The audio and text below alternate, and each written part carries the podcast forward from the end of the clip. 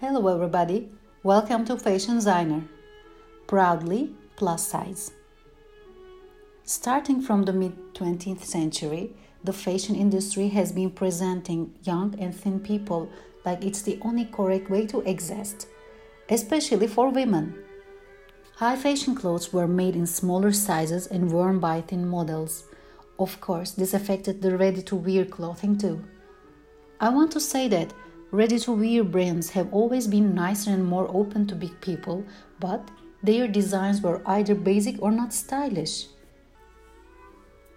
Most of big size clothes were out of style, like things my grandma would wear. This supported the idea that young people are not allowed to be fat and bigger people are not fashionable or even beautiful, so they can't wear stylish clothes unless they lose weight. And there were tons of styling tips to help big people look thinner. It felt like this industry didn't even care for them. Luckily, the fashion industry couldn't resist the demand and began making clothes for bigger sizes and representing bigger people in their fashion shows and advertisements. But it is pretty apparent that they were not doing this voluntarily. Remember, when Calvin Klein presented their first plus sized model, Myla Dalbesio, in 2014. She was a size 10 model who was still considered as a thin person by plus size people, and they wanted to be represented by even bigger models who are size 16 and up.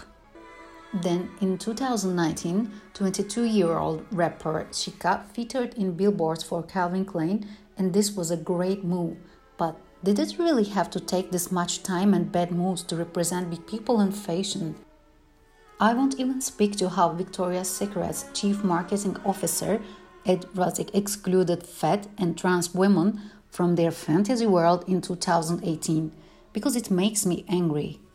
However, I believe that ready to wear brands like SCY, Forever 21, and H&M were handling this demand better than high fashion brands. As a fat woman, I know that I will always be able to find beautiful clothes whenever I go to those stores, and this is how it should be. But another problem occurs here. I'm a plus size woman and I can't wear clothes from the women's section. I need to go to the plus size section, like I'm not a female human, but a different creature. This is pretty hurtful because what does plus size clothing even mean? What is the point of creating an unnecessary category of clothes and present it like those garments are something different than non plus size clothing? What makes bigger people different than thinner people except that they have bigger bodies? Maybe it's a way to show that they care about fat people, but fashion is not charity and bigger size clothes should be made out of necessity not as a way to show how inclusive those brands are. And in my opinion, this qualification is something that we should get rid of immediately. Plus size people are still people and they should be treated as such. The only way that I may accept plus size section as a necessity if patterns are made with the purpose of supporting one's comfort and embracing the bigger bodies chubby arms, big bellies, and the upper legs that drop each other all the time should be considered while pattern making and designing. As a fashion designer who works with both smaller and bigger sizes, I know that this requires spatial attention and more work because humans do not get bigger or smaller with scales. Bigger people are not actually smaller people who were enlarged from the sides like a puppy picture in Photoshop. So, why are clothing patterns made like that? One more thing to keep in mind is the fat tax. Fat tax is when brands ask for more money for the same garment in bigger sizes.